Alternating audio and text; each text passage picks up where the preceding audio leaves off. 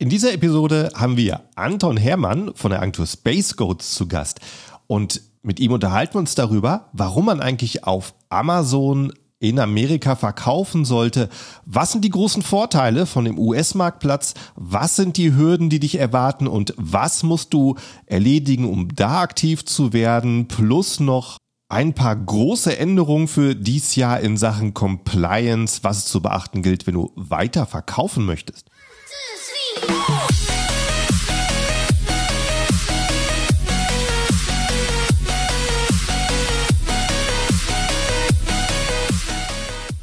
Hallo zusammen und willkommen beim Serious Seller Podcast auf Deutsch. Mein Name ist Markus Mokros und das ist die Show, in der wir alles um Amazon FBA Private Label besprechen, was uns Händler auf Deutsch gesagt ernsthafte Umsätze generiert. Daher auch der Name der Show Serious Seller Podcast auf Deutsch.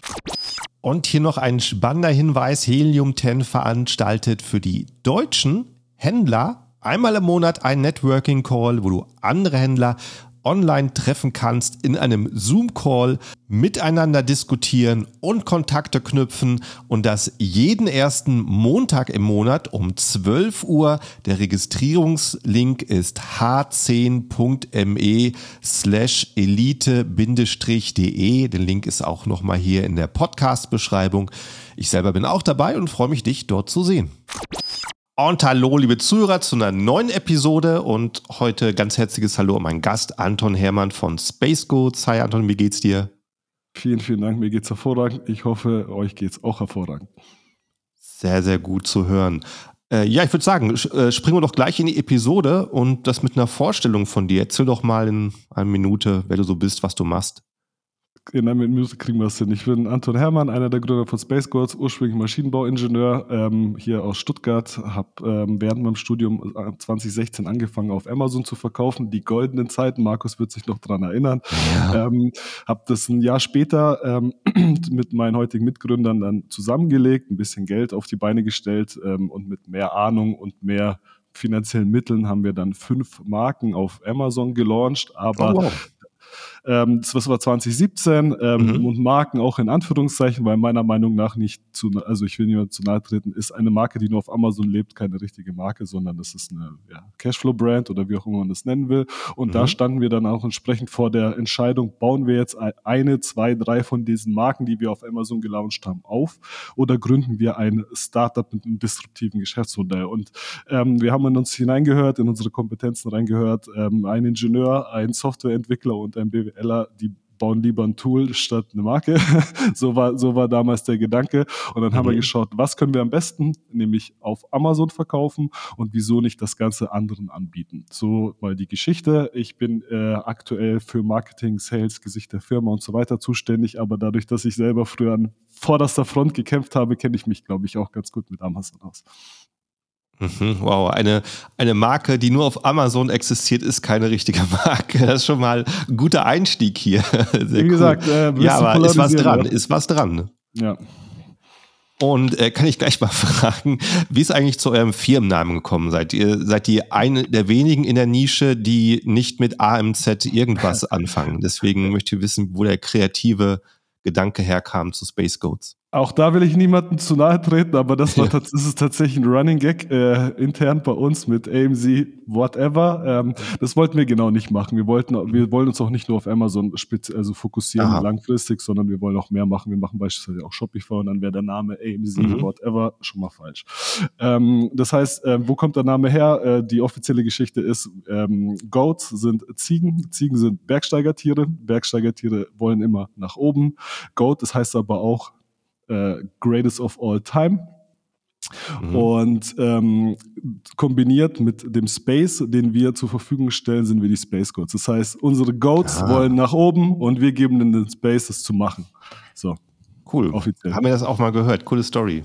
Gefällt mir. Ja, äh, wir wollen über Amerika sprechen. Hatten wir vorhin so ein bisschen gebrainstormt. Sehr gerne. Und ähm, das ist, äh, glaube ich, eine Sache, so EU ist noch einigermaßen äh, greifbar. Das ähm, mhm. ist einfach, weil es einfach ähnliche, ähnliche Regeln sind. Ähm, ja. Bei äh, Amerika ist es ein bisschen abstrakter. Und ja. Vielleicht kannst du mal so ein bisschen einführen, warum vielleicht Gründe sind, in Amerika verkaufen zu wollen. Die meisten ist wahrscheinlich klar, aber was sind auch vielleicht ähm, Anfangshürden? Also sowohl das fürs eine Thema als auch fürs andere gibt es ganz viele Punkte, aber fangen wir mal mit, den, äh, mit dem Why an, den Gründen, wieso in den USA.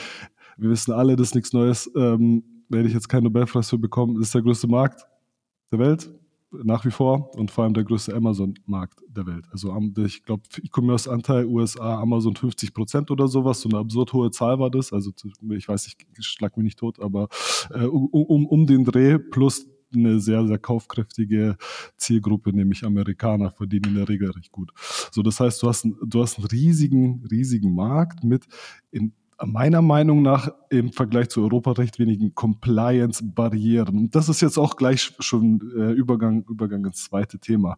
Ähm, ich, ich, ich, ich erkläre das ganz gerne so. In den, in, äh, in den USA, äh, in Europa ist es so, du musst alles erstmal deine Hausaufgaben vorher gemacht haben, das muss alles passen, du brauchst alle Steuernummern vorher, du brauchst alle Zertifikate, du brauchst im Prinzip alles vorher, bevor du die erste Einheit verkaufen kannst.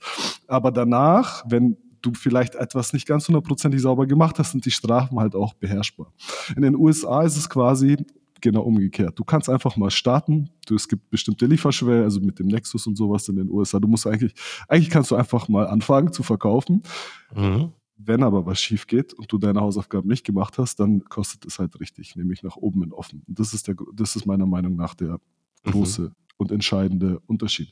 Das heißt, äh, easy, easy das Ganze anzutesten, aber das hoch zu skalieren ist dann entsprechend, äh, entsprechend teuer. So, und äh, was, was, was sind die Starthürden? Die Starthürden sind ähm, insbesondere eine Versicherung für USA. Also ne, ne, packen wir jetzt alles mal unter das ganze Thema Compliance. Das heißt, die Produktcompliance ist nach unserer Erfahrung einfacher umzusetzen in den USA, weil es nicht ganz so viele bürokratische Hürden gibt wie jetzt in mhm. Europa. Aber das muss man dann halt auch entsprechend machen. Und dann braucht man auch eine äh, sogenannte ähm, Produktversicherung. Äh, ähm, wie, wie heißen die Produkt? Äh, ja, ich glaube Produkthaftpflicht. Ne? Produkt, ja. Produkthaftpflichtversicherung. Und das ist quasi in den USA verpflichtend. Das heißt, wenn du mhm. deinen US-Account aufsetzt, dann musst du auch eine Produkthaftpflichtversicherungsnummer hinterlegen, ähm, so wie du in Europa beispielsweise die ähm, W3E-Nummer hinterlegen musst oder die Verpackungslizenznummer und so weiter. Ähm, weil in den USA ist das so, wenn du dann halt pleite bist, dann kann im Zweifelsfall auch Amazon in die Haftung genommen werden.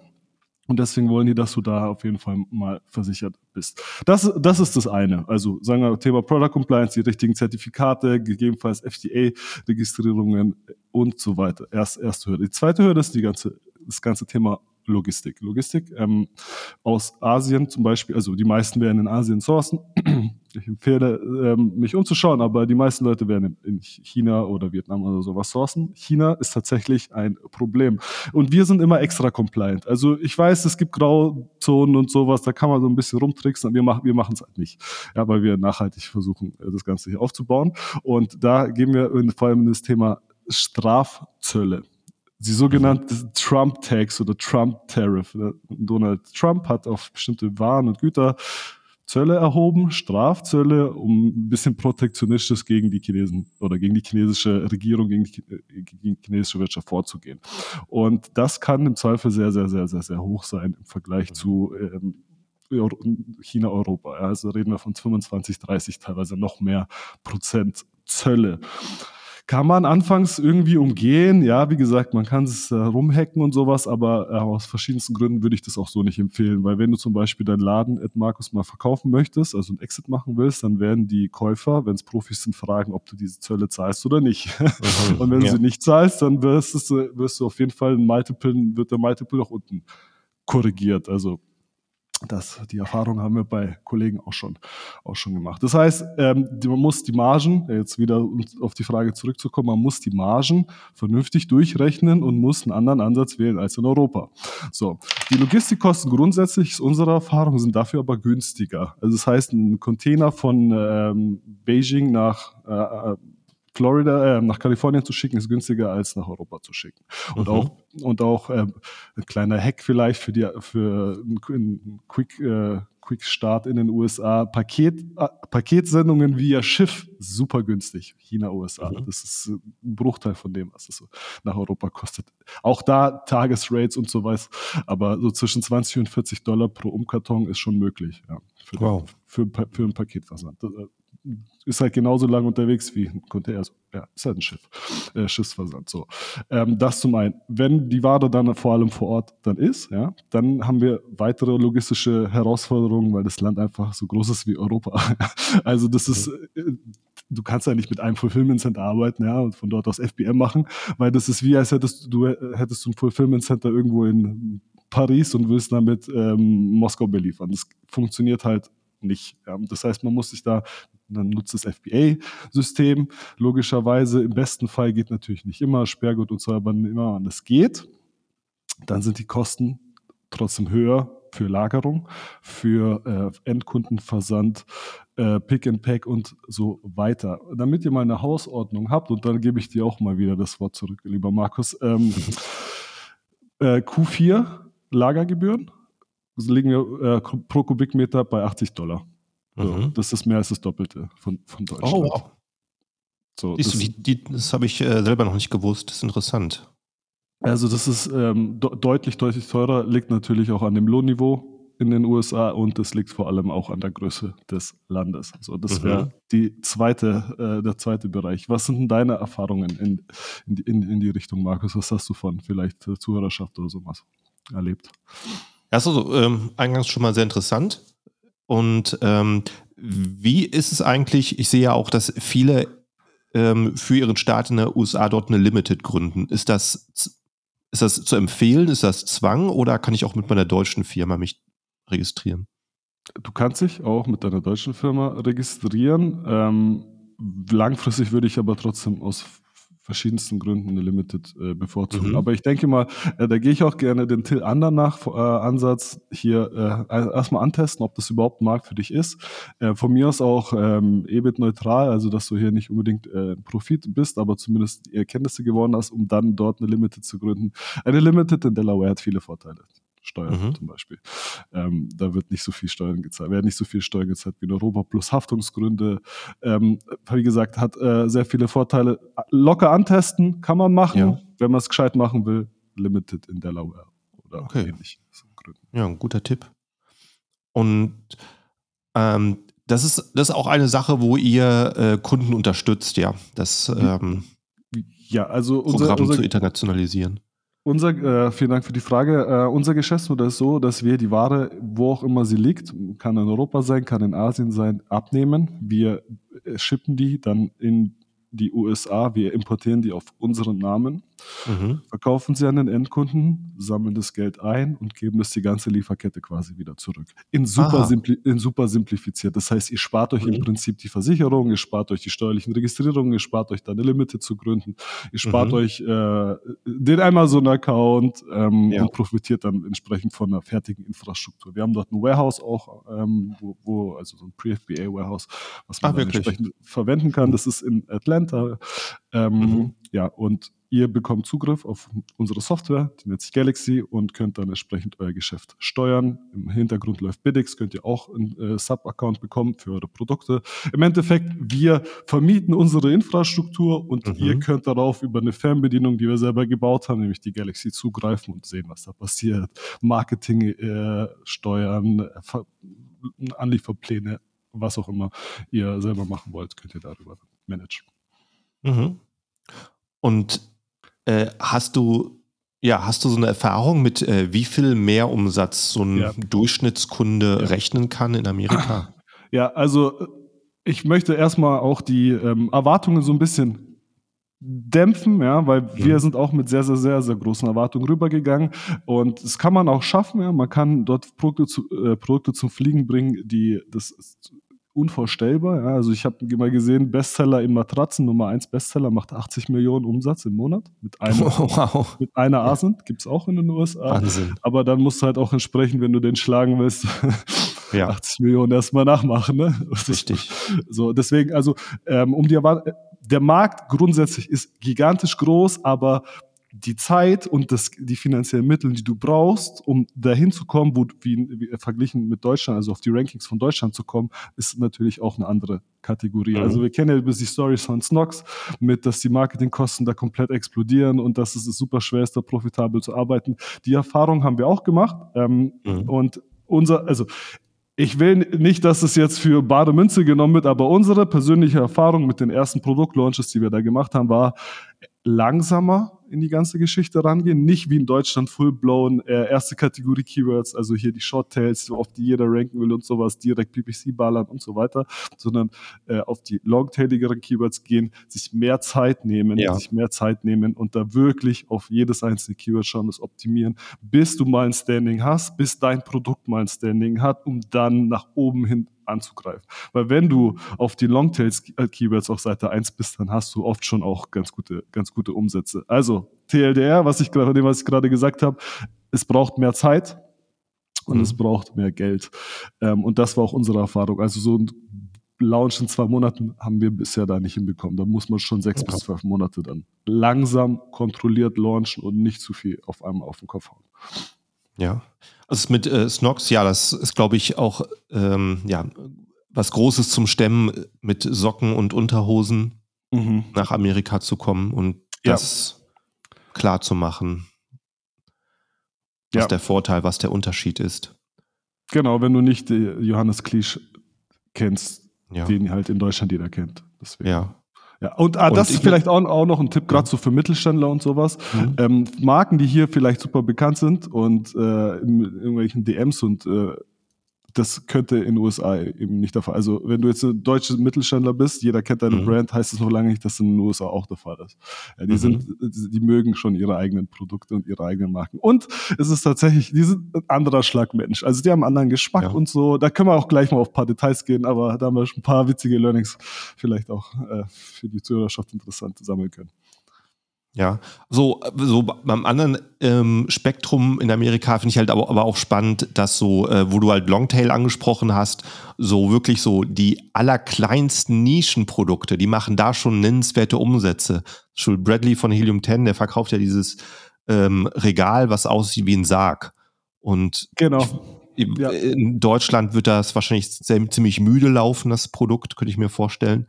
Aber ähm, Gothic-Dekor ist in Amerika immer noch eine große Nische, einfach weil die Masse an Käufern da ist, die dann selbst so jedes kleinste Nischenprodukt kaufen.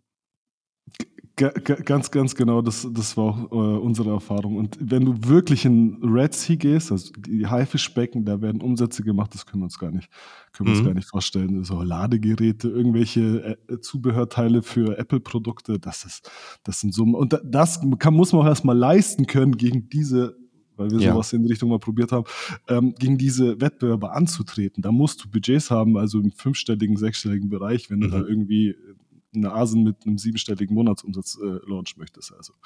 Aber ja. geht, geht auch. Ne? Ja. Und äh, wie sind deine Erfahrungen in PPC-Kosten im Vergleich ja. zu Deutschland? Sind die höher? Auch wie, äh, das doppelt. Also kannst du schon ja. dopp, doppelt rechnen und das Aha. kommt dann, das kannst du natürlich niemals pauschal sagen. Manche Keywords, mhm. ja, aber ich würde da schon sagen, doppelte bis oder noch mehr von, von Deutschland musst du schon rechnen. Tacos. Ich, also ich persönlich, Anton Hermann, rechne gerne mit einem Tacos statt mit CPCs, mhm. ähm, weil mich das am Ende im Management, sag ich mal, interessiert, wie viel bleibt auf Unit Economic Ebene am Ende hängen und da nehme ich halt eine Pauschale von. In Deutschland 10%, in USA 20. also so rechne ich meine Margen mhm. aus, wenn ich vorher was mache oder wenn ich einen Kunden berate in die Richtung. Und was ähm, eine Frage, wenn ich mit Amerikanern spreche, dann die, die kennen das alle, das ähm, haben alle so die Angst in Deutschland, ähm, dass die Kunden den zu hohen Anspruch haben, dass die Produkte vielleicht nicht genügen für den deutschen Markt. Das finde ich interessant, weil wir haben halt Angst, gegen den starken äh, Wettbewerb da anzutreten. Und mhm. äh, die haben dann was ganz anderes zu, vor Auge. Kannst du das bestätigen? Gibt es weniger Nein. Retouren? Also Retouren, also würde ich jetzt lügen, weil ich habe mir das jetzt nicht im Detail angeschaut, aber ja. was zum Thema Reviews definitiv sind die Deutschen extra kritisch, die Deutschen und die Franzosen. Ähm, mhm. Und jetzt ist es nicht plakativ, sondern das sind einfach unsere Erfahrungen seit äh, ja. sieben Jahren Amazon. Ähm, die Deutschen sind extra, die schauen extra penibel hin. Und dazu habe ich nämlich auch eine, eine ganz gute Story, auch wieder Unterschied zwischen Deutschland, USA, äh, vom mhm. Mindset der Seller. Ähm, wenn der Ami, also erstmal haben die einen anderen Geschmack. Die mögen es bunt, plakativ, groß, mhm. laut, bla bla bla. Also wenn ein Listing du dir in Deutschland anschaust und das sieht für dich geleckt aus, heißt es nur lange nicht, dass es in den USA performt, weil vielleicht mhm. ist es zu, zu wenig. So. Und der Ami, der denkt anders. Also, Grund, also jetzt Thema Haken, so, der Ami denkt anders. Der sagt, mein Produkt läuft, ich mache es zweite, dritte, vierte, fünfte, zehnte. Der Deutsche, der sagt, mein Produkt läuft, aber vielleicht hole ich noch mal zwei Prozent raus, wenn ich noch den Content, wenn ich neue Bilder schieße, wenn ich noch mal optimiere, optimiere, optimiere. Mhm. Sieht man durch alle Lebensbereiche. Schauen wir uns bitte mal die Automobilindustrie an. Ich bin jetzt mhm. hier in Stuttgart, der bauen wir wunderschöne Daimler oder Porsche äh, Daimler Porsche, ja. Der Spaltmaß perfekt, die, die Innenausstattung ist mhm. Geil, ja, komplett bis zum Ende optimiert. Während ein Tesla, der hat sowas, es gibt immer dieser Running Gag für Maschinenbauingenieur, äh, Spaltmaß. Ja, aber Tesla hat doch kein Spaltmaß, weil das ist halt nicht perfekt bis ins letzte durchoptimiert. Aber dafür hat er halt Technologie und dafür hat, hat er äh, entsprechend gutes Marketing, ähm, der äh, gute äh, Elon, Elon Musk. Während der Deutsche, der optimiert und optimiert, bis der Motor die Luft reinigt, statt sie schmutzig zu machen. So, das ist immer so, so, eine, so eine Story, mhm. die ich erzähle. Ähm, die Amis optimieren nicht auf 100 Prozent, sondern auf 80 bis 90, während der Deutsche mhm. die 100 Prozent versucht zu erreichen. Ja. Interessanter Vergleich. Wie wie geht ihr so vor, wenn, ähm, oder ist das so, dass Kunden zu euch kommen und sagen, sag mal, ähm, meinst du, mein Produkt eignet sich für Amerika? Müsste ich was am Listing machen? Wie fangt ihr ja. an, das zu testen? Ist immer, ist immer natürlich unter Vorbehalt, aber grundsätzlich machen wir immer eine Potenzialanalyse vorher und die Potenzialanalyse beginnt immer mit einer ähm, Sales, also Wettbewerbsanalyse. Dann gucken wir uns mhm. an, was hast du für Wettbewerber, wie, wie treten die auf, wie viel Umsatz machen die, wie tief. Das Gleiche, was du den Leuten hier wahrscheinlich schon ein paar Episoden erklärt hast, so klassische Produktrecherche. Nur, meiner Meinung nach musst du das von neu machen, wenn du in die USA ja. gehst, weil dein Produkt, was in Deutschland vielleicht gut funktioniert. Ich habe ein Beispiel. Es gibt, ähm, es gibt beispielsweise in Europa das Produkt Schütter. Das, sind, das ist in, einem, in einer Dose, da sind dann so, so Flocken drin und wenn du irgendwie lichte Stellen hast, kippst du dir die Haare auf, also diese Pseudohaare auf den Kopf und dann äh, sieht man eben diese lichten Stellen nicht. Die Amis, mhm. die benutzen das zum Beispiel gar nicht oder deutlich weniger. Hier fliegt es komplett. Dafür benutzen die sogenannten Mascara-Stifte. Das heißt, die punkten sich das. Also die malen sich das auf, während die Deutschen mhm. das schütten. So, und in dem einen Markt funktioniert das eine Produkt mega geil Aha. und im anderen funktioniert das andere Produkt mega geil. Und das ist, und du weißt, ja, Geschmack der Leute. Also, long story short, wir gucken uns den Markt an, wir gucken, mhm. was machen denn die Wettbewerber, ähm, was für Größen verwenden die überhaupt? Zum Beispiel in den USA ja. sind alle Häuser größer, die Autos sind, alles mhm. ist größer. Das heißt, wenn du vielleicht hier eine Tasche hast, einen Kulturbeutel, der hat ein Volumen von X, musst du Aha. vielleicht X mal 1,5 in den USA das Ganze anbieten, weil die Amis, für die mhm. Amis ist es einfach zu klein. Weil die Spraydose bei uns vielleicht 200 Milliliter hat und dort vielleicht 600 Milliliter und in deinen Kulturbeutel dann nicht mehr reinpasst. Und solche Geschichten, also es ist wirklich eine andere Welt, ein anderer Markt. Aber wenn man ihn, ähm, die Formel, sage ich mal, dahinter hat, ich glaube, da kann man gutes Geld verdienen. Ein anderer äh, Schwank aus meiner äh, US-Zeit. Wir haben einen Kunden, der verkauft, ist, äh, ich sage jetzt keine Details, äh, Flaschen. Okay, und mhm. diese Flaschen, die hat er in Milliliter angegeben. So. Aha. Jetzt checkt es halt kein Amerikaner, wie viel ja. Milliliter äh, so. Und der hat einfach keine, also alles war super, Angebot super, Preis war super, Bilder waren super, alles war ideal. Nur die Leute haben nicht gecheckt, wie groß die, Scha sorry, wie groß die Flasche ist. Und ähm, entsprechend haben sie sie nicht gekauft. Also er hat nicht konvertiert. Er hat einen Traffic bekommen über PPC, aber er hat nicht, der Conversion Rate war nicht gut. Und ähm, dann hat er einfach das Ganze in Unze, also OZ, mhm. äh, OZ äh, Ounce geändert und mhm. plötzlich checken sie Amis und in Inch statt Zentimeter. Plötzlich, weil die kennen, ja, wirklich viele kennen nur das imperiale System und, und haben, können mit metrischen weniger anfangen. Das wäre auch nochmal so eine, so, so eine Story. Also es, es, wir sind kulturell sehr ähnlich, aber auf gar keinen Vergleich. Das will ich ja. Ja, ich äh, erinnere mich, als ich mal in Las Vegas war, hatte Starbucks gerade, ich glaube, Trenti hieß die Bechergröße eingeführt für Eiskaffee. Das ist knapp ein Liter. Das ist völlig krank. Ja, kriegst du in Deutschland sicher nicht. Und da passen die Becher auch noch in die Autos rein. Das auch noch, dass die Getränkehalter auch noch dafür gemacht sind. Das, das ist völlig verrückt, aber also ja. auch wieder so, so eine Story über die amerikanische Kultur, hat jetzt nichts mit E-Commerce mhm. zu tun, aber ähm, ein Kumpel von mir lebt in Kalifornien und da ist es völlig mhm. normal, dass du zwei Autoschlüssel hast für so ältere Fahrzeuge. Den einen, ja. äh, um das Auto äh, anzulassen, ja. während die Klimaanlage weiterläuft und den anderen, um das Auto abzusperren von außen, damit, wenn du Aha. in den Supermarkt gehst, zurückkommst, dass das Auto schön gekühlt ist. Also die lassen den Motor laufen, während sie einkaufen sind, damit das Auto schön gekühlt Also ganz, ganz anderes Mindset. Ähm, ähm, wie wir hier in, äh, in Europa haben. Also da gibt es kulturelle Eigenheiten und die muss man auf jeden Fall sowohl bei der Produktauswahl als auch bei der Erstellung des Contents berücksichtigen. Mhm.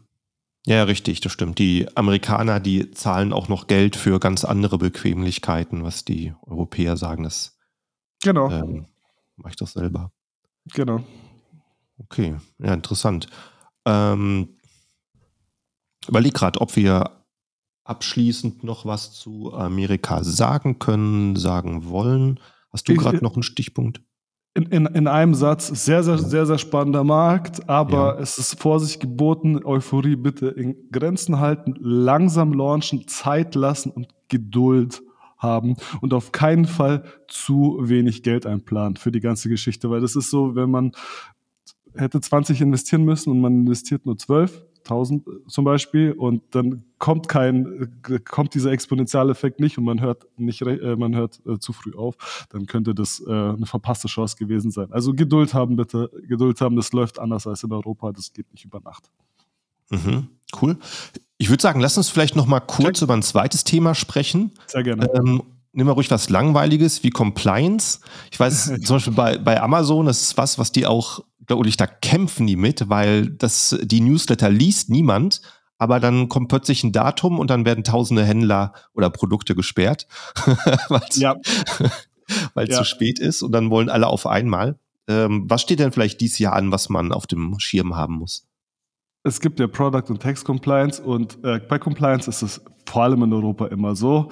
Eine Sache ist nicht compliant, dann bist du einfach nicht compliant. So. Mhm. Und äh, wenn du nicht compliant bist, das ist die Basis für alles, dann kannst du auch keinen Umsatz machen, beziehungsweise mhm. der Umsatz, den du gemacht hast, kann dir wieder weggenommen werden über Strafzahlungen mhm. oder die Produkte werden. Also okay. die Basis für alles, was wir hier machen und ich verstehe dich, ich fühle das, ich fühle das, Markus. Marketing macht mehr Spaß. 100 Prozent. Mhm. Aber du kannst die besten Ads der Welt äh, haben, du kannst die besten Bilder der Welt haben, wenn dein Produkt gesperrt ist, bringt das alles nichts. So. Und deswegen, ähm, um den ähm, Bogen zum, zum, Thema, äh, zum Jahr 2024 zu spannen, ähm, vor, ich weiß nicht genau, wie viele Jahren wurde der sogenannte Digital Markets Act von der EU verabschiedet. Der eine oder andere mag es gehört haben äh, im anderen, in einem anderen Kontext, nämlich Digital Service Act. Äh, das ist dann für Dienst, also für Plattformen wie äh, Social Media Plattformen, Facebook, Twitter und sowas, ähm, dass du da bestimmte Regeln erfüllen musst. Und das Gleiche gilt eben auch für Marktplätze. So, das heißt, wenn ein Marktplatz eine bestimmte kritische Masse erreicht hat, was Amazon ja natürlich ist, ja, ähm, haben, kann die, ähm, die EU Amazon in die Haftung dafür nehmen, für nicht compliante Dinge, die auf dem Marktplatz passieren. Das also über, übersetzt bedeutet das, wenn du äh, Quatsch machst, kann Amazon dafür haften. Und das will Amazon natürlich auf keinen Fall. Was macht Amazon, so wie Amazon das logischerweise immer macht? Die geben dieses ganze Problem weiter. Und das heißt, die ähm, müssen jetzt vor allem ab September, Oktober, ich weiß nicht genau wann, aber auf jeden Fall Q3, Q4 dieses Jahr, äh, müssen die extra genau hinschauen, weil dieser Digital Markets Act, der wird in einzelnen Phasen ausgerollt. Ihr habt es schon gespürt, liebe Leute. Ihr musstet die 22F-Bescheinigung hochladen plötzlich. Für jeder kann sich daran erinnern. Das ist alles ein Ergebnis davon. Ihr musstet die Verpackungslizenzierungsnummern hochladen, W3E-Nummern. Ihr werdet die ganze Zeit mit solchen Auflagen und das hat alles was damit zu tun. Und dieses Jahr geht es in die nächste Phase und da werden so Dinge wie Kennzeichnungspflichten äh, durchgesetzt. Und ähm, deswegen muss eigentlich jeder, der auf Amazon verkauft oder allgemein im E-Commerce verkauft, weil E-Commerce ist leichter zu äh, Compliance zu belegen oder zu checken, dass das nicht compliant ist als im Offline-Handel, witzigerweise, weil das halt alles öffentlich ist, ähm, muss jeder im Prinzip sein ganzes äh, Produktportfolio nicht mal nicht auf den Kopf stellen, aber zumindest mal challengen, weil die sich mindestens mal die kompletten ähm, Kennzeichnungspflichten ändern werden dieses Jahr. Das mhm. heißt, zu jeder, du hast ähm, die äh, Produktsicherheitsgesetz Paragraph 5, wo ist meine Notiz? Paragraph 5 äh, Produktsicherheitsgesetz hast du die Verpflichtung und jetzt kommt's, das ist auch ein kleiner Hack für die, die es noch nicht oder ein Thema, was viele vielleicht nicht wissen, aber wichtig ist. Du hast die Verpflichtung als Unternehmen, was in der EU Produkte in den Markt einführt, ähm, deine Adresse, eine ladungsfähige, so, eine, so ist es da definiert, eine ladungsfähige Geschäftsadresse auf dem Produkt anzubringen. Ich sage mit Absicht auf dem Produkt, weil auf der Verpackung quasi nur ausnahmsweise ist. Das bedeutet, du musst oh. theoretisch muss die, muss die Adresse, eine ladungsfähige Adresse, also GmbH, äh, bla bla bla, mit Adresse, äh, äh, ohne Telefonnummer, bis dato, kommt gleich, komme ich gleich zu, muss auf dem Produkt sein. Wenn es nicht geht, kannst du auf die Verpackung machen. So, kleiner Tipp, wenn es der Wettbewerb schafft, dann geht's. Und dann kann er euch abmahnen. So, oh, das wow. heißt, ihr verkauft ein Produkt und ihr habt die Adresse nicht auf dem Produkt, der Wettbewerber schon, kann der Wettbewerber euch abmahnen und sperren lassen. Und bei Amazon ist es ja immer so, die schießen zuerst und danach fragen sie nach Unterlagen. So, das heißt, Umsatz werdet ihr so oder so verlieren. Und jetzt kommt zu diesem Thema ein weiteres dazu, nämlich, dass es eine Kontaktmöglichkeit geben muss. Mhm. So, das bedeutet Telefonnummer oder E-Mail-Adresse. Ich glaube, E-Mail-Adresse reicht zunächst. Das heißt, wenn ihr jetzt beispielsweise eure Adresse, eure ladungsfähige Adresse auf dem Produkt slash Verpackung habt und da fehlt die E-Mail-Adresse oder eine Kontaktmöglichkeit, dann seid ihr ab Q3, Q4 nicht mehr compliant. Das bedeutet, ihr müsstet eigentlich jetzt schon anfangen, für die nächsten, übernächsten Lieferungen mhm. schon die Produktverpackung so anzupassen, ähm, damit ihr ähm, das Weihnachtsgeschäft noch ohne Probleme mitnehmen könnt. So, und da werden so ein paar, so, so ein paar Dinge jetzt ausgerollt und immer mehr und immer mehr. Und es ist auch fair von der EU, dass sie sagen, nicht alles muss Amazon über Nacht umsetzen, weil es sehr viel mhm. ist. Ähm, aber wir werden die nächsten Monate, Jahre nicht äh, in Ruhe gelassen werden mit diesen Themen. Deswegen alles muss einmal auf den Prüfstand gestellt werden. Habe ich alle Zertifikate dabei? Bin ich Verpackungs, äh, Verpackungslizenzregister, Polen, was auch immer registriert? Das muss alles mal gecheckt werden, weil das Schlimmste ist, in Q4 gesperrt zu werden. Und leider ja. ist es so, dass der Wettbewerb, also vielleicht mal so, nicht Amazon wird euch sperren. Also wird euch sperren, aber vielleicht wird Amazon nicht unbedingt darauf kommen, dass ihr jetzt nicht compliant seid. Aber der Wettbewerb wird Und bitte nicht so naiv sein, wenn ihr äh, unterm Radar fliegt, weil ihr noch klein seid, dann vielleicht nicht. Aber sobald ihr eine bestimmte Größe erreicht habt, wird der Wettbewerb hergehen und schauen, was ihr mhm. nicht richtig macht und euch sperren lassen. Das heißt, er wird es Amazon melden und ihr werdet gesperrt. Und das wird passieren früher oder später, wenn ihr irgendwelche Fehler macht. Okay, ja, wichtiger Punkt. Ähm, spannend. Wusste jetzt auch noch nicht, dass die E-Mail-Adresse dazu gehört.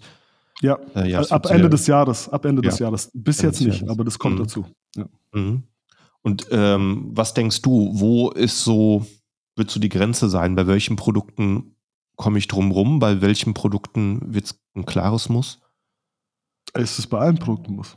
Wird bei allen ja, ich meine, ich meine äh, auf dem Produkt selber zu. Ähm, ja, wenn es technisch möglich ist. Es gibt da so ein paar Aus, also, aber wenn es geht, dann muss es passieren. Ja. Ähm, mhm das ist jetzt noch nicht irgendwas, wo Amazon sofort losfeuert, ja, weil die Adresse ist ja schon drauf auf der Verpackung. Das ist eher eine Sache vom Gesetzgeber und dann kann man mhm. sich vor, vor Gericht streiten. Ich habe jetzt einfach nur die 100% richtige ja. Geschichte erzählt, nämlich man muss ist, wenn es möglich ist, auf die Verpackung. Deswegen, da würde ich weniger ein Drama draus machen. Probiert es aus. Wenn es klappt, am besten auf dem Produkt. Dann seid ihr auch geschützt gegen andere. Aber wenn es nicht ist, auf der Verpackung. Aber mhm. die Kontaktmöglichkeit, die muss gegen Ende des Jahres auf jeden Fall drauf. Ja. Ja, das ist auch so ein sowas, was sie die Behörden ähm, in den letzten Jahren für sich rausgefunden haben. So von wegen ähm, sowas, was wir beschließen, das interessiert ja nicht wirklich jemanden, wie zum Beispiel sich steuerlich zu registrieren oder so.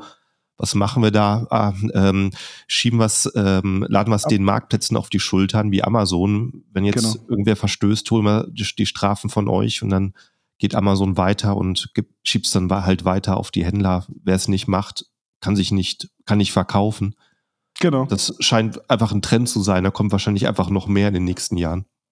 Ja, also bestimmt, bestimmt. Ähm, wie gesagt, dieses Jahr wird äh, gibt es die größte Änderung im Produktsicherheitsgesetz seit 2000, Anfang 2000er Jahre, seit äh, 20 Jahren. Und ähm, das sollte jeder zumindest mal gehört haben und im besten Fall sich damit beschäftigen. Nur mhm. als sehr, sehr, sehr, sehr ernst gemeinter Ratschlag an die Zuhörerschaft. Ja, schön. Ähm, hört sich fast so an, als ob man allein darüber eine ganze Episode machen kann. Vielleicht Mache ich auch äh, manchmal. Ganze Vorträge nur zu dem Thema, ja. Also ich, jetzt wow. haben wir es ja ein bisschen mal über, überrissen und sowas, das kannst du ja. dann einteilen in verschiedene Kategorien. Aber grundsätzlich ja, wenn du da Lust hast, können wir da gerne nochmal äh, dazu sprechen. Und wenn jemand Fragen hat, konkrete Fragen, dann kann er mich auch gerne anhauen. Ähm, unter antonetspacecodes.io. Also gerne Ja, äh, sag doch ruhig an der Stelle, äh, wie man eure Webseite erreicht, wie man dich auf mhm. Social Media findet. Vielen, Dank. Ja, ähm, also Space Goats, Weltraumziegen.io, wie von Input, Output, ähm, ist unsere Webseite. Social Media Anton Hermann auf LinkedIn mittlerweile wieder aktiv, einigermaßen aktiv, äh, Facebook auch ähm, und ansonsten anton.spacegods.io, schreibt mir einfach eine Mail, bucht euch einen Termin auf der Seite. Ihr findet es schon. So, wenn ihr es schafft, auf Amazon zu verkaufen, dann schafft ihr es, mich zu erreichen. Dann bin ich mir sicher. Sehr gut, sehr gut. Hey, ja, vielen Dank dann für dich. War äh, sehr, sehr spannend zu folgen. Ähm, ich hoffe, wir sind mal wieder in der zukünftigen Episode und an äh, die Zuhörer, die noch folgen ähm, oder zuhören, ohne zu folgen, machst jetzt Klick auf Folgen, Subscribe, abonnieren in deiner Podcast-App und wir sehen uns wieder in der nächsten Episode. Dann ciao an alle, vielen Dank und bis demnächst. Ciao, ciao.